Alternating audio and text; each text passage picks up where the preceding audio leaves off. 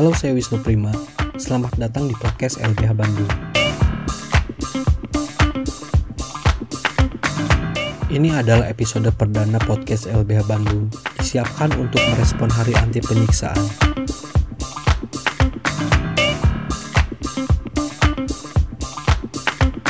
Dalam episode ini, saya berbincang dengan Alpian Al-Ayubi Pelu, seorang peneliti di Lembaga Informasi Perburuan Senane.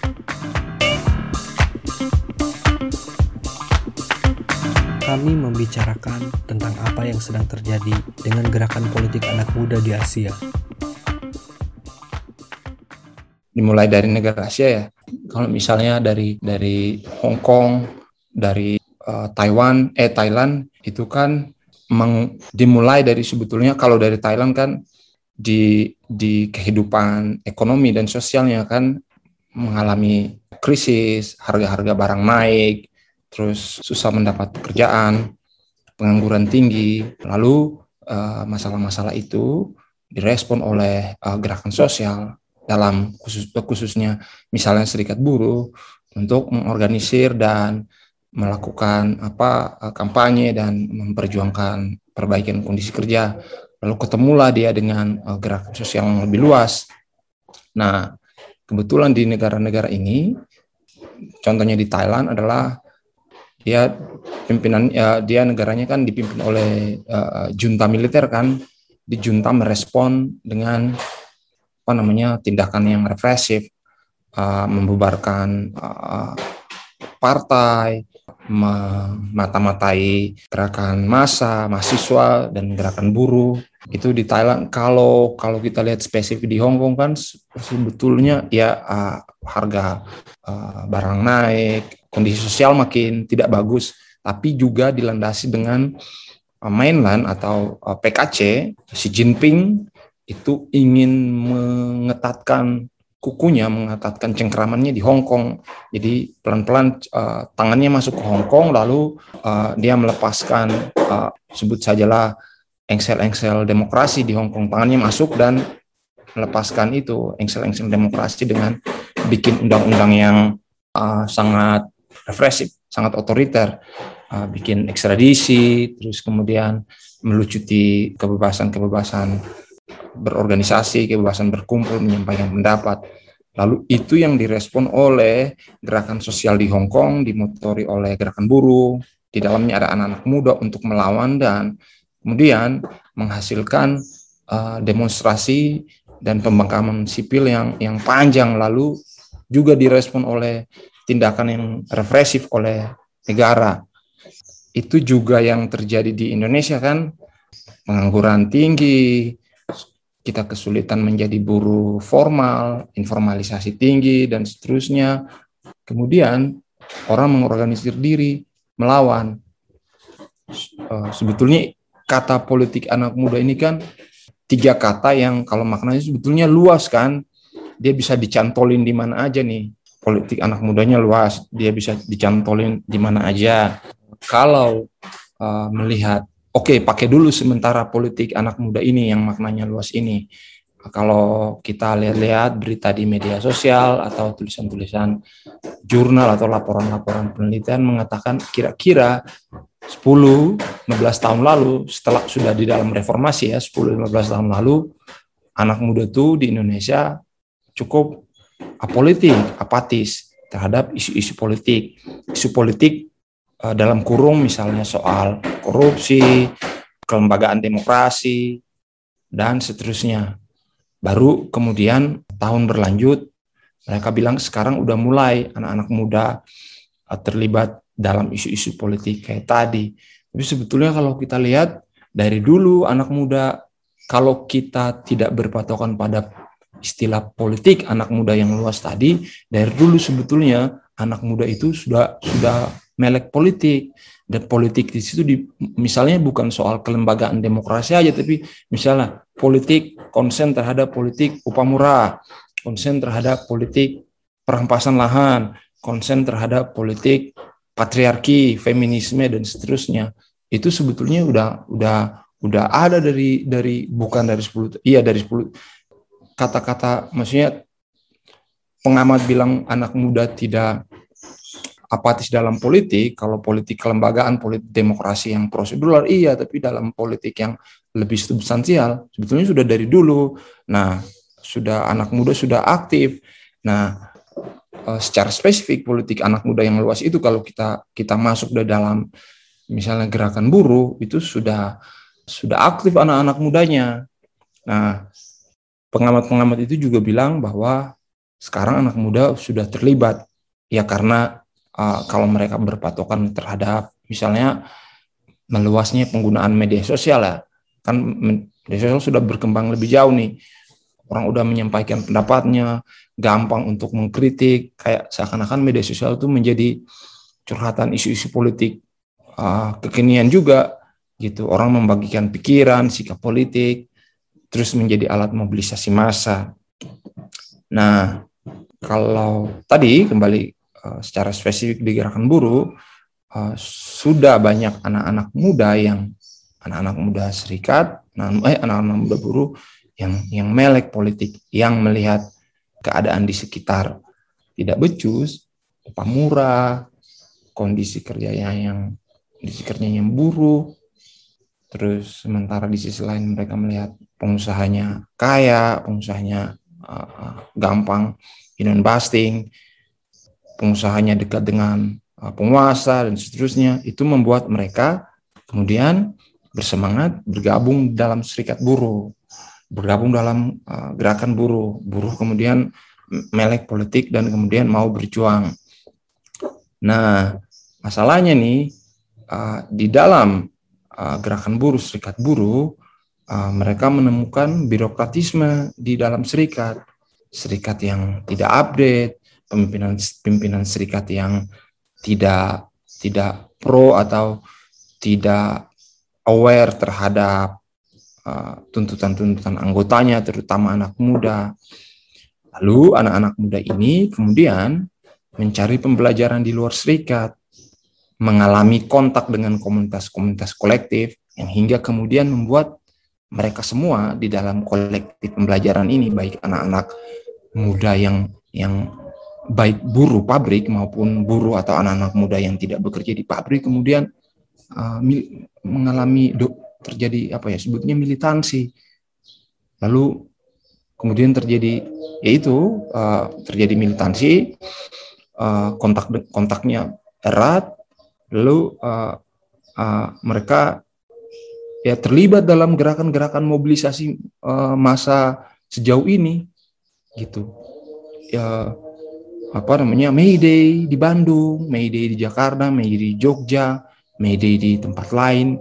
Itu kan bagaimana anak-anak muda dan buru-buru muda bergabung dan menjadi tulang punggung dari demo-demo yang sangat uh, itu kan begini nih gontok-gontokan itu.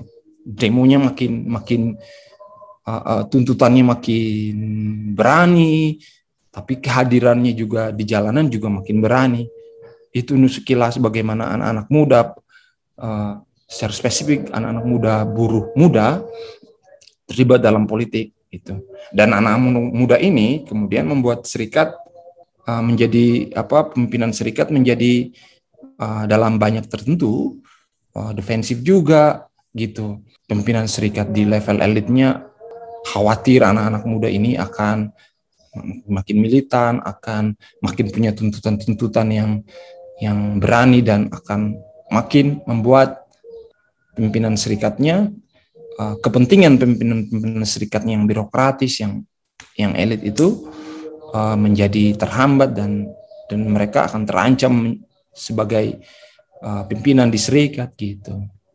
Sebenarnya bagaimana sih keterlibatan pekerja muda dalam gerakan anak muda yang luas gitu di Asia. Sejauh mana keterlibatan mereka? Kalau sejauh mana keterlibatan mereka, setahu saya yang saya uh, lihat kawan-kawan muda, kawan-kawan serikat muda di beberapa tempat itu uh, mulai apa ya? Mulai bukan mulai udah udah berani dan kemudian aware uh, meng mengkampanyekan perjuangan-perjuangan gerakan sosial dan gerakan anak muda di Thailand, di Myanmar. Kan lihat uh, beberapa waktu lalu ketika terjadi ini kasus Indonesia misalnya terjadi represi di Myanmar, represi di Hong Kong, represi di Thailand, serikat-serikat buruh kita kemudian apa namanya mengeluarkan uh, pernyataan-pernyataan solidaritas. Uh, di sisi lain anak-anak muda itu uh, berpatokan pada solida, uh, berpatokan pada pernyataan solidaritas itu, mereka kan bikin poster-poster, bikin poster yang menarik soal dukungan terhadap Myanmar, dukungan terhadap Thailand. Itu kan anak-anak muda itu, serikat uh, anak buru-buru muda maupun uh, buru-buru buru-buru pabrik maupun buru-buru uh, yang tidak bekerja di pabrik tapi uh, uh, bersama mengembangkan nonton itu solidaritas di Asia, solidaritas untuk kawan-kawan buruh di tempat lain. Misalnya kasus Myanmar, contohnya kalau kita lihat anak mudanya, Myanmar di Myanmar waktu waktu kasus uh, represi itu sempat wawancara beberapa anak muda di sana, terutama serikat buruh, bahwa yang kemudian mengembangkan awal-awal yang mengembangkan gerakan uh, masyarakat sipil di, di Myanmar untuk melakukan eh, CDM, Civil Disobedience Movement, pembangkangan sipil itu kan yang dorong pertama kan uh, serikat buruh.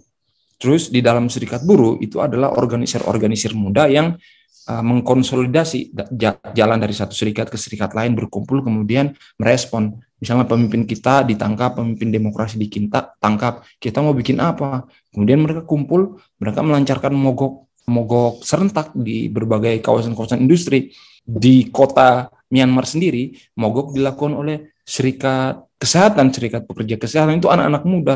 Itu bagian dari bagian dari tentu saja ada ada ada uh, dorongan juga dari aktivis-aktivis senior. Tapi civil disobedience movement yang yang yang mogok terus yang melancarkan pembangunan sipil itu uh, sebagian juga didorong oleh organisasi-organisasi buruh, serikat-serikat uh, buruh yang organisasinya muda-muda.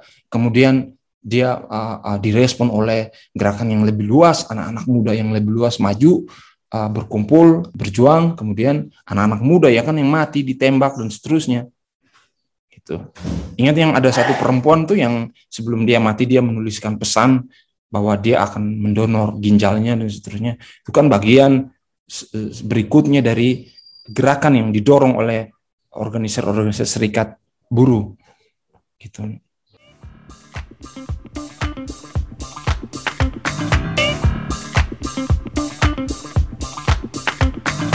Dalam melihat gerakan politik anak muda, tentu tidak bisa dilepaskan dari sebuah kacamata perjuangan kelas.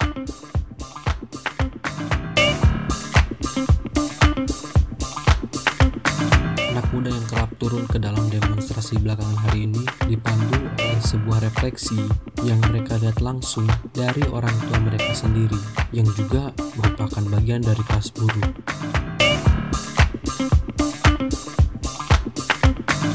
Alpian menjelaskan ada sebuah kemiripan dari krisis ekonomi yang terjadi dan watak pemerintah yang sama di negara Asia, sehingga membuat metode represi yang diambil oleh negara pun hampir terlihat sama.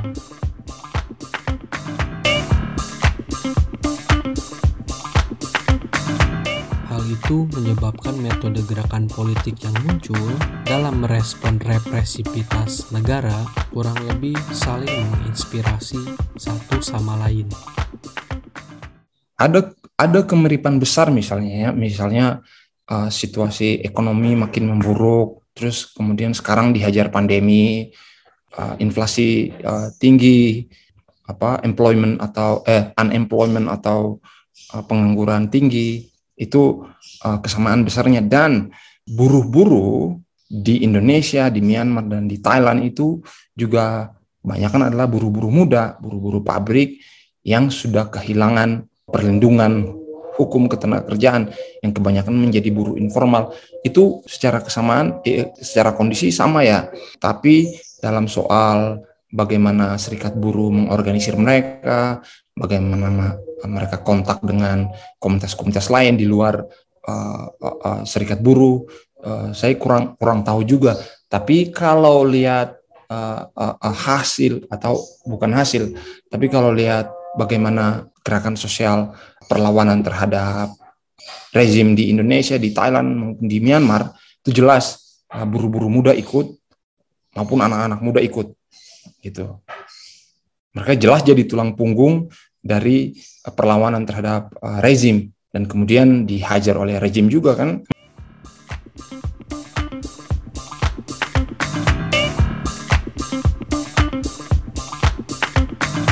Pandemi COVID-19, inflasi, dan hilangnya perlindungan ketenaga kerjaan bagi buruh muda mendorong sebagian besar dari mereka untuk membangun kontak dengan gerakan sosial yang lainnya yang juga dimotori oleh anak-anak muda.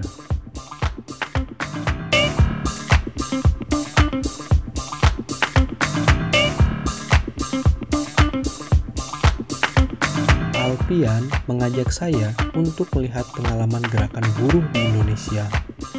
Hal itu adalah langkah awal untuk menelusuri akar dari pemilihan kebijakan represif yang diambil oleh negara dalam merespon gerakan sosial yang muncul. Oke, kalau dalam konteks uh, gerakan buruh, kita um, mundur dikit nih respon Jokowi terhadap gerakan buruh dan respon SBY terhadap gerakan buruh dalam dalam hal represif itu Jokowi sangat represif ya.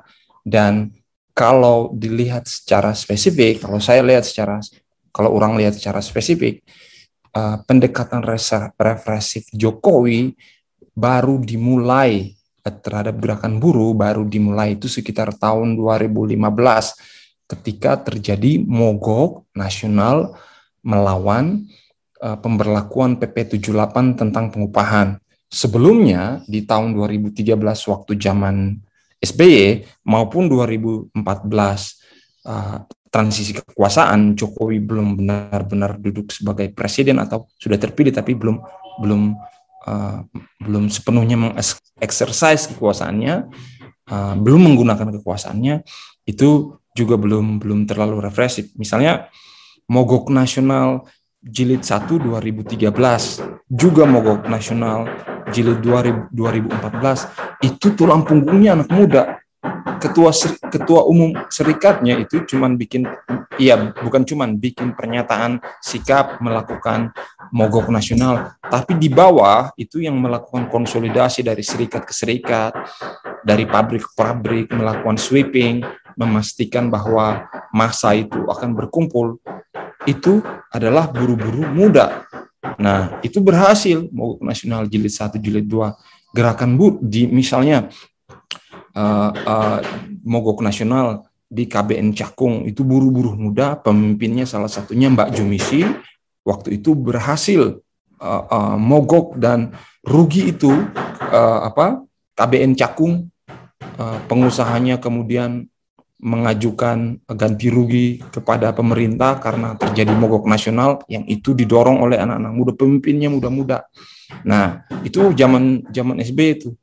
Uh, dan waktu itu negara kan uh, lemah mungkin atau dalam perspektif negara dia lemah. Bagaimana sih uh, melemahkan gerakan buruh ini? Jokowi belajar dari itu. Tahun 2015 ketika terjadi demo mogok PP pengupahan, itu refresh di mana-mana. Di Jakarta tuh terjadi refresh. Waktu itu Kapoldanya Tito Karnavian. Demo itu 25 aktivis buruh ditangkap. Dan itu semuanya kawan-kawan muda. Dan waktu itu kalau kita lihat polisi yang salah melakukan prosedur. Nah, dari situ dari situlah negara belajar. Negara belajar uh, demo-demo buruh, demo-demo uh, gerakan buruh yang didorong oleh anak muda ini mengancam kapital, mengancam mengancam dalam bahasa manajemen mengancam investasi, mengancam pembangunan karena mogok, uh, berhenti kerja, rugi, terus kemudian kalau ini tidak dimatikan, kalau ini tidak direpresi, akan banyak buru-buru bergabung, buru-buru menuntut uh, uh, haknya, mogok lagi, mogok terus. Negara tidak kuat menanganinya, itu bisa berefek panjang, misalnya kapital lari, perusahaan pindah, itu kan dalam perspektif negara ya, maka dia matikan berusaha merefresi gerakan buruh, gerakan politik anak muda di di dalam di, eh, gerakan anak muda di dalam uh, uh, gerakan buruh gitu. Dan kalau mau urut lagi Nah, uh, salah satu instrumen yang membuat uh, negara itu represif uh, adalah dengan membuat perjanjian objek vital nasional antara antara perusahaan dan negara. Dengan melakukan dengan membuat itu sebuah kawasan industri yang mendapat status objek vital nasional uh, bisa meminta polisi turun, tentara turun uh, dalam hal dal, dalam uh, hal tertentu kalau kalau mogoknya besar turunin mobil-mobil barakuda, uh, uh, turun turun mobil-mobil siap perang gitu.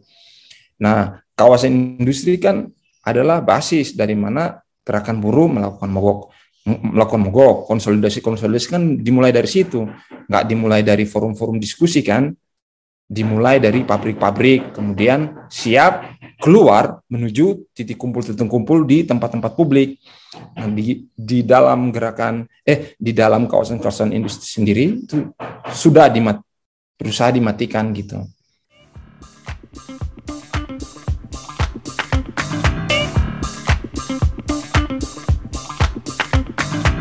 Ketika sebuah gerakan sosial yang muncul kemudian dapat mengancam investasi dan kapital, kekerasan selalu menjadi jalan yang diambil oleh negara, terlepas apa pun motif, jenis, dan metode dari gerakan sosial tersebut.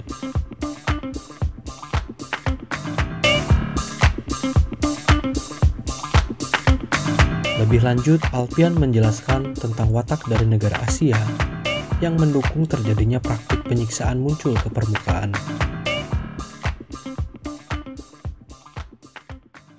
Negara-negara yang melakukan praktek-praktek penyiksaan atau pelanggaran HAM itu eh, khususnya di Asia atau di Asia Tenggara lebih khusus lagi itu kan negara-negara yang otoriter.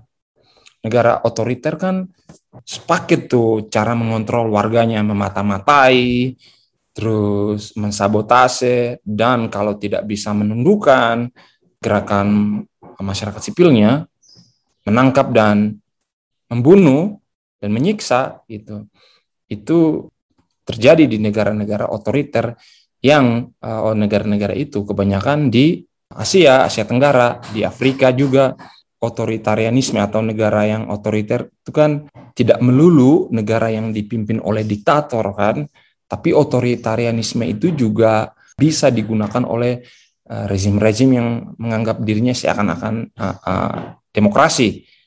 Tapi dalam prakteknya adalah merepresi, meng, uh, menghajar kaum-kaum oposisi. Di Indonesia itu kita untuk kasus yang lain itu kita kita melihat represinya kayak di kasus-kasus perampasan lahan ketika petani uh, demo ditembak di tempat, ketika ibu-ibu uh, menuntut lahannya dikembalikan, ditangkap, dipukul.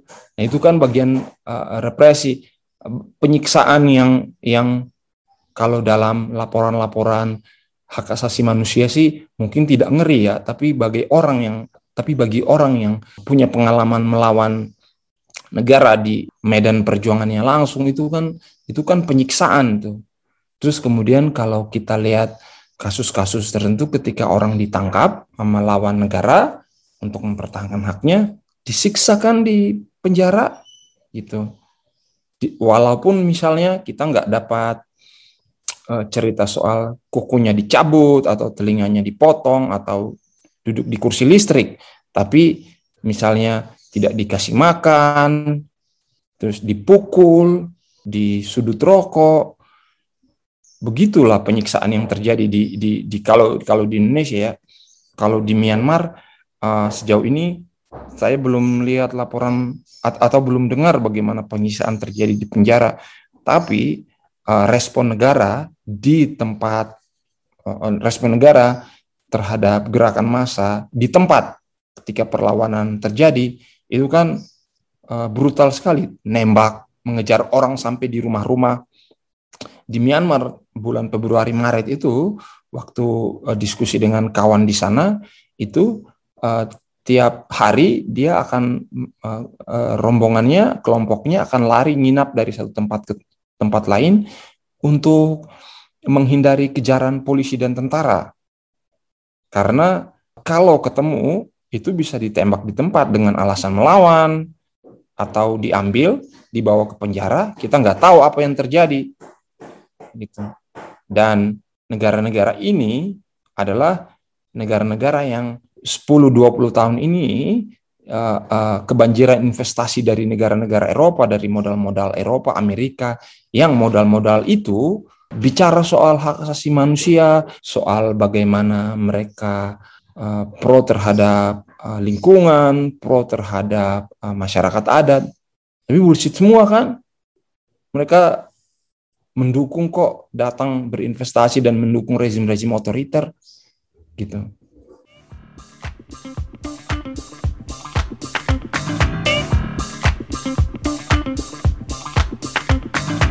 Otoritarianisme dan kapitalisme adalah kombinasi yang menjelaskan mengapa praktik penyiksaan selalu digunakan oleh negara-negara Asia, khususnya negara-negara Asia Tenggara, dalam merespon gerakan sosial yang menguat.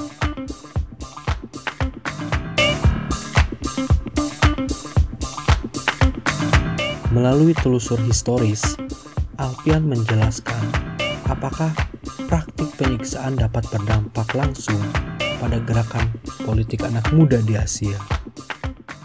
Kalau kita lihat apa namanya, kalau kita apa yang terjadi uh, uh, secara ya secara sejarah dalam satu waktu tertentu negara kuat ya tapi itu tidak mematikan sepenuhnya atau tidak mematikan sepenuhnya atau tidak membuat gerakan perlawanan itu hilang dan itu memang represi dan penyiksaan itu tidak tidak tidak akan berhasil dan tidak berhasil itu sudah menjadi pengetahuan umum di mana-mana di Latin Amerika, di Afrika. Penyiksaan terhadap orang itu mungkin membuat orang tersebut kemudian takut, tapi bisa juga membuat orang itu berani.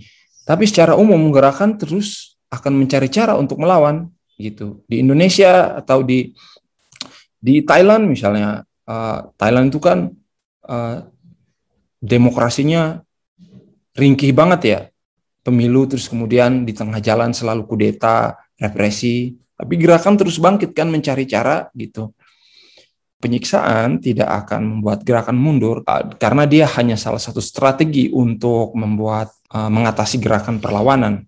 Dia bukan strategi utama gitu dia kalau dia mau mengatasi gerakan perlawanan dia akan banget pakai banyak cara bukan hanya represi mungkin persuasi mungkin negosiasi mungkin mengiming-imingi aktivis atau gerakan buruhnya mengkooptasi mereka. Tapi kalau penyiksaan sepanjang sejarah tidak akan pernah membuat gerakan perlawanan. Kalau pakai metode represi sendiri ya tidak akan pernah gitu. Lo buktinya di Myanmar dari bulan Februari banyak orang mati ditembak tapi selalu, selalu melawan kan mungkin sekarang uh, perlawanannya surut sebentar, tapi uh, itu bukan surut dalam arti mereka uh, uh, berhasil dimatikan, bukan mundur refleksi lagi kita cari jalan baru nih atau kita cari strategi baru. Di Indonesia juga begitu kan, memang kita dihajar oleh represi negara, terus oleh undang-undang anti demokrasi, omnibus law anti buruh, gerakan buruh uh, pada level tertentu mengalami frustasi, tapi ada juga yang bersemangat dan kemudian mencari cara lain mengorganisir dan merumuskan strategi baru.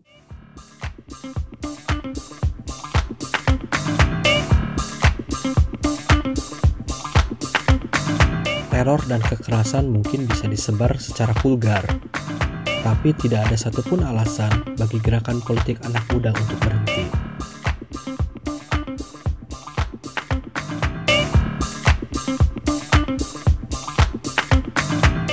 Wisnu Prima, Aluta Continua.